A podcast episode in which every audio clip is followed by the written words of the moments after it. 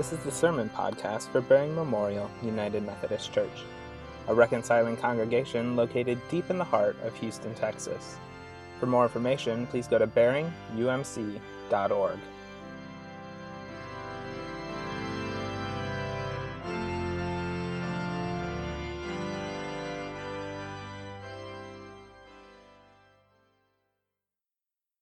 So, this month is Black History Month, and I was reminded of my father, who I would call a contemplative activist. He worked in the South, in Georgia, in the early 60s, trying to address the racial injustice that he saw, and had the privilege of marching with Martin Luther King Jr. in Selma. Those were difficult days. In some ways, we continue to have difficult days. There's still a lot of work to be done. My father was also a trained clinical psychologist and chaplain who spent his entire professional career working with those who were severely mentally ill. And in those days, we institutionalized folks who had that level of mental illness. And he was the head chaplain of the largest state run facility in the United States in Milledgeville, Georgia at the time. Much of the injustice that my father stood against in the communities that he stood with, he couldn't fix. Most of the people that he spent his life caring for had mental illness that he couldn't take away. He couldn't fix that for them. And yet, somehow, my father had the sense of who he was and who God was to stay centered and be able to continue to stand for justice, to work for it, to walk alongside those who were suffering injustice, to care for those who he could never make well without growing weary, without fainting, without giving up in frustration because the results he longed for he didn't see. I was reminded as I listened to the choir sing the anthem, The Storm is Passing Over. That song was sung in the midst of a storm, that it was hard to see whether there would any be any light where the storm would ever pass, and yet it's, it's a song of faith that the storm is indeed passing over from a place of confidence in the God who is at work even in the midst of the storm. Now, unlike my father, I'm a fixer. That's what I do. It's my call in life. I became a lawyer so I could fix the injustice that I saw around me. I became a pastor because I wanted the church to get engaged and fix the injustice that I saw and see around me, and that I believe the church is to be engaged in. When I left the cabinet to come here, they had a a uh, going away party, uh, where, and part of their present to me was something that Morris Math had made. It was a uh, Diane's challenge meter. And it had every challenge you could imagine on it because what they knew about me is I never met a problem that I didn't feel like I had to fix. But what do you do when you can't fix it? What do you do when the suffering around you doesn't change?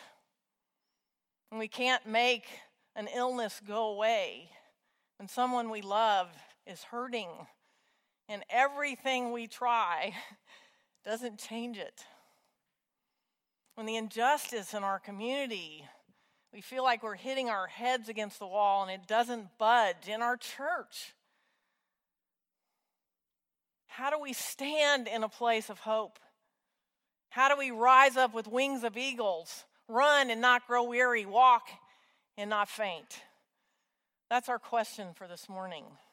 That was the question that Isaiah's community was wrestling with. And I believe there's an answer. So let's pray and ask God to meet us here. Gracious God, you are a God of justice, a God of love.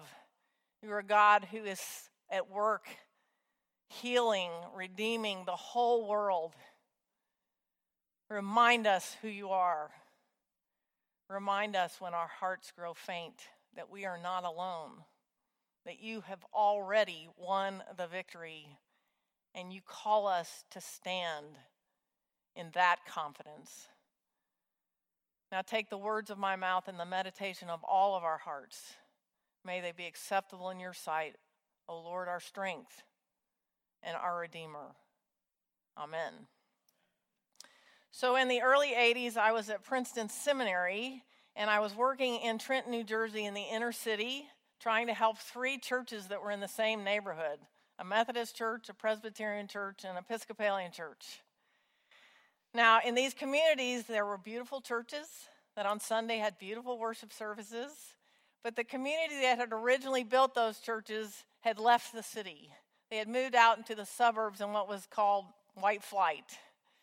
They would drive in on Sunday mornings, have a beautiful kumbaya worship service, and it was beautiful, and they'd go home. But the neighborhood in which the churches were now located was suffering. There was abject poverty, there was drug addiction, violence, gangs, parents who were working two jobs and still couldn't make ends meet and couldn't be home when their kids got out of school. We call them latchkey kids. And the wonderful people in those churches didn't have a clue what was going in the neighborhood. They weren't there. And those who did didn't have a clue what to do, including me. I didn't have a clue what to do. And so I marched into Suzanne Rudicel's office one afternoon. She was the academic dean at Princeton School Seminary. And I said, I got to have some tools. We're not doing anything. All this wonderful theology that I'm learning is great, but it's not helping this neighborhood. Our churches aren't making any difference. And I don't have anything that helps. I'm going to go to law school. Give me leave after my second year. Let me go to law school. Let me see if I can find something that actually could help, and I'll come back my third year and we'll figure out how to actually engage in a neighborhood in a way that makes a difference. She was all on board. I got into law school, they gave me the leave, and off I went. Now, circumstances were such that I didn't get to go back to seminary after that. Instead, I found myself in Houston the single mom of four boys, and I practiced law. And I was a good lawyer. I fixed a lot of things, but there were a lot of things I couldn't fix. There was a lot of injustice that I couldn't do anything about, and it kept me up at night. It drove me crazy. I felt incompetent, inadequate. There had to be something that I could do. This just wasn't right. Fast forward a number of years. I've practiced law for 20 years. I'm now back in seminary. I'm going to help the church fix it. I'm working with Greg Jones up at Duke Divinity School. We're starting the Center for Reconciliation. We're going to train young pastors in how to address the violence that is present in Christian communities such as ours and in places such as Rwanda and Uganda. Something is missing in our theology that allows a violent narrative to take over in communities like our own that call themselves Christian. I had just come from taking a whole group of Duke Divinity students to Rwanda and Uganda. Jack was with me, and what we saw was devastating. Communities that over 90% of the population claimed to be Christian had killed one another, had killed members of their own families, their own tribes in this devastating genocide. And it was horrific to witness the aftermath. Jack and I came back and started together in hope, trying to do something, but the burden was overwhelming. I have a very close friend and mentor who is an Aghori Hindu monk. He has an ashram up in Northern California. While I was in Rwanda, I had met a widow of the genocide who had lost her whole family, and she made a living now making crucifixes by taking long, thin, thin green limbs from trees, soaking them in water, and then weaving them in a single piece into a cross. They were absolutely beautiful, and I had gotten Hari, Baba Babaji, one of those. And so Jack and I made our way up to see him, and he and I sat cross from each other, lotus style. Can't do that anymore. And I just poured out my pain to him. He sat and listened to me as he does. And after a moment, he said, Diane, why are you doing this to yourself? And I said, What? He said, Carrying this horrible burden, this need to fix all of this, it's killing you. And I began to weep. And I said, Because people are hurting, I have to do something. He listened, he let me weep. And then, in the way that only he could do, he looked at me and said, Diane, aren't you a Christian? I said, Yes. Why?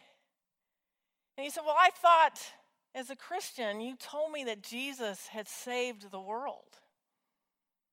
And I said, He did. And then he looked at me with all the kindness he could muster and said, Then how come you're trying to take his place?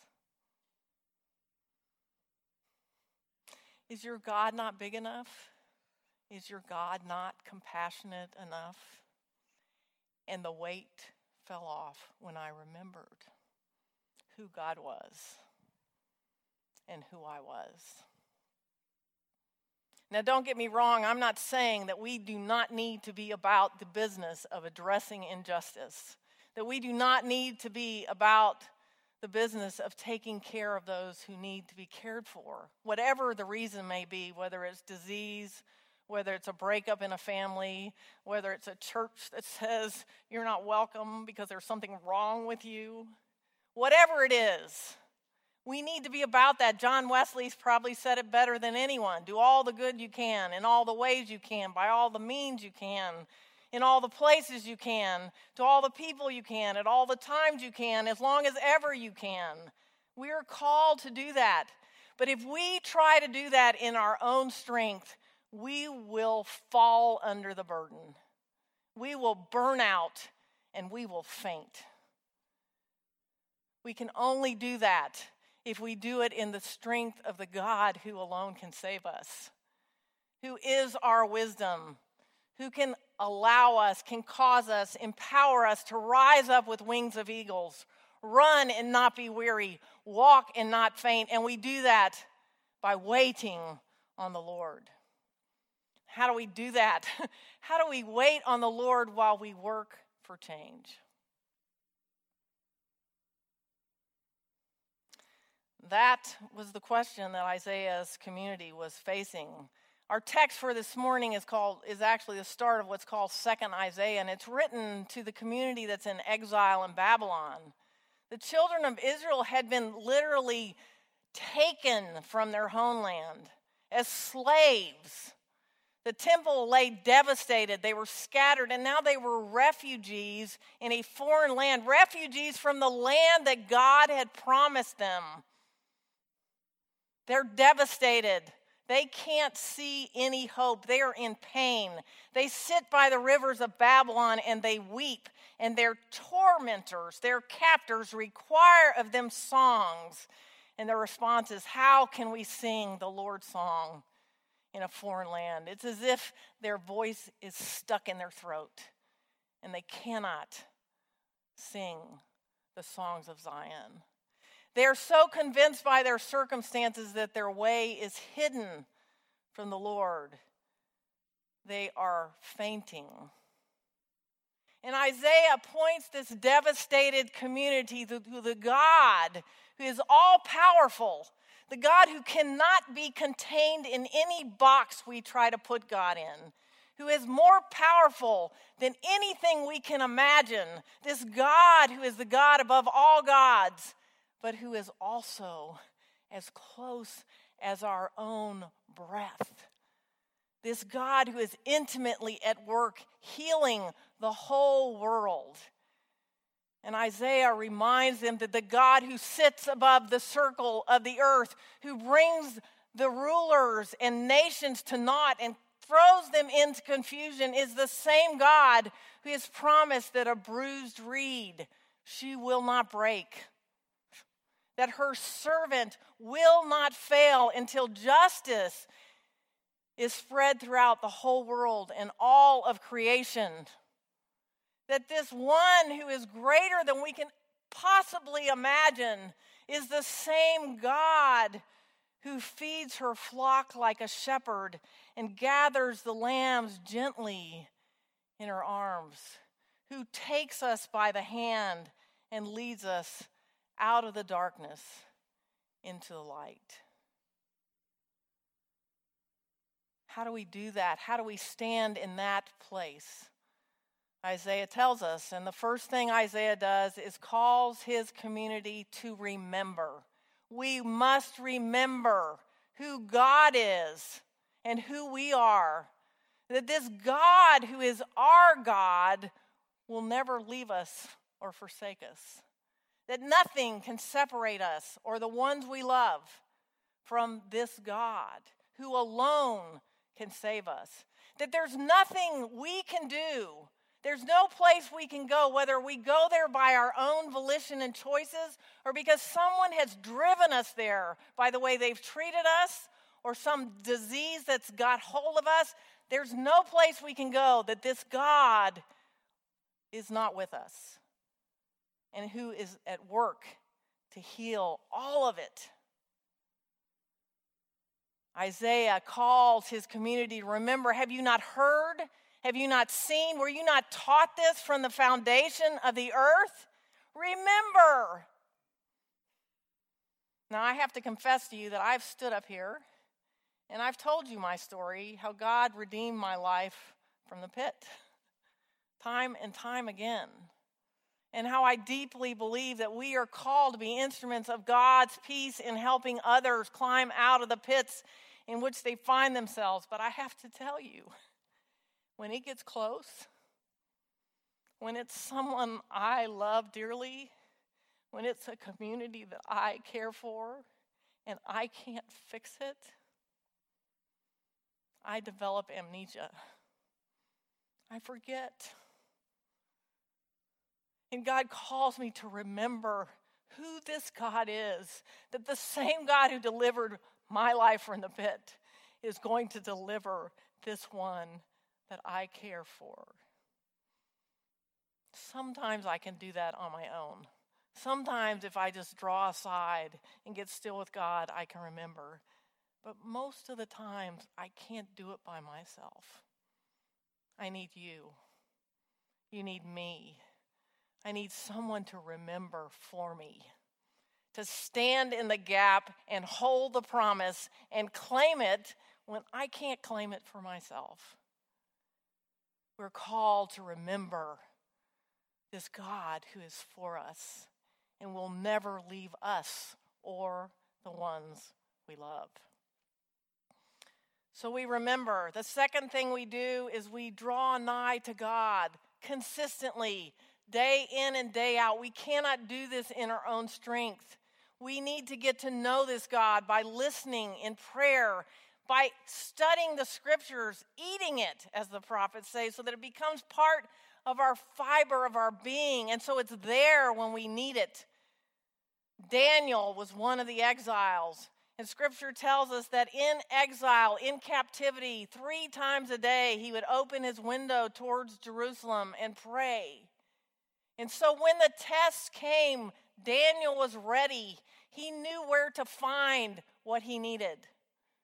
Jesus in our text today is out. There's so much need, and yet he finds the time, even when he's being hunted, to go be a part and listen to God. So when the test comes, and it comes with such severity that he sweats drops of blood, when it comes, he's ready. Hannah prays for years in the temple until the answer comes. Anna spends her whole life in the temple waiting for the vision until it's realized. We have to practice. We have to be disciplined day in and day out, drawing nigh to God, so that we have what we need when the time comes. Now, some of you know my husband Jack is a pilot. He learned to fly so that he could go to these small towns where a lot of his clients are and get there easily, and he loves it. And he is anal retentive. And that's a good thing in a pilot. It's a good thing in a pilot. And he practices. Even though he got his training and his license, he practices every month. And several times a year, he goes and he does emergency simulations. Two years ago, we had gone up, taken a long weekend to go see the Green Bay Packers in Green Bay. Just something we wanted to do. The weather was pretty good, and there was a, a Sunday game there, and then there was a Monday night game with the Texans in Cincinnati. So we stopped there. And the next day on our way home, there was a squall line that ran all the way down the United States from north to south. It was so high that even the commercial airlines couldn't get through it. And so everything was waiting. We got to Mississippi and had to sit and wait. And then finally, air traffic control said, There's a opening. You can go through it. They sent us first. Thank you very much. we got in it, and then it closed in on us. I don't know if I've ever been so terrified. It was the most frightening thing. I'm in a headset, and so is Jack. We can hear each other. I had to take my headset off because I'm over there going, Oh God, help us! and, and I'm in it too. And I didn't want Jack to hear me because he's over there trying to fly the plane. But here's what happened Jack had practiced it so many times that even when he lost control of the plane and air traffic had no clue what to do, he knew exactly what was required and just did it. It seemed like an eternity before we were out. It was probably only a few minutes. But you see, he had practiced it. He was disciplined. And when the test came, he knew what to do and where to go to get what he needed. And that's what we've got to do. It seems like a waste of time. We don't hear from God. I'm reading scripture, so what? But we're building within us spiritual muscles so when the test comes, we know what to do. And we can stand not only for ourselves, but for others, even when it looks like the standing doesn't matter. And then finally, we do it as community. There's a reason we don't do private baptisms. Because we're inviting this child in the community and we are making a commitment that we're going to stand with her, with him. And when they can't stand for themselves, we'll stand for them. We're not going anywhere. When I was here in Houston by myself with no family, absolutely broken, carrying the shame of not being able to sustain a second marriage and wondering how I was going to take care of four kids and work full time, I walked into Bellaire United Methodist Church with nothing to offer. And they did this. They invited us into their homes. They took us on vacations with them. They included us as part of the family. They stood for us. I didn't have to be or do anything, I could just hurt if I wanted to. And then when we had healed enough, they made room for my gifts. They taught me how to stand and how to stand with. I know you know how to do that because I see you do it. When I sit up here, I see things that maybe the rest of you don't. A couple of Sundays ago, we have, I know where you all sit. So I know when you're not here, it's just funny to kind of watch all that. But we have three amigos that sit over here, and that's Larry and David and John. And sometimes one of them's not there. And so two Sundays ago, David wasn't there, but John and Larry were. And I'm watching, and the services started, and Shelby walks in from the back. And I knew that Shelby and Amanda had opened their hearts and their homes to these two foster children, and they had immediately become their own. They had loved them as their own. They thought they were their forever children. But the court found an extended family member of their biological mother, and as courts will do, if there's a family member that's a good place, they will place the foster children eventually there. And although Amanda and Shelby wanted what's best for those children and they knew this was a good thing, it broke their hearts. And they were grieving. And I saw Shelby come in by herself, and I knew she was hurting. And I couldn't do anything from up here. And I think I must have turned to listen to the choir, but when I turned around, Larry and John had somehow gotten Shelby from behind them, in between them, and were holding her and allowing her to be in pain and knowing that she was loved. And the other miraculous thing about that was she let them. She allowed herself to be vulnerable, allowed them to meet a need that she had. That's what it looks like to be a community that says, We're here for you, and we're not going anywhere. And it doesn't matter whether you got it together this morning or not. Because there'll be a time when I don't, and I need you to stand for me. How do we wait on the Lord and not grow faint? How do we keep walking toward hope, toward the justice that we all long for? We remember who God is. We draw nigh to God on a disciplined, consistent basis. And we live deeply into community. They who wait upon the Lord will renew their strength. They will mount up with wings of eagles. They will run and not be weary. They will walk and not faint. In the name of the Creator, Redeemer, and Sustainer, Amen.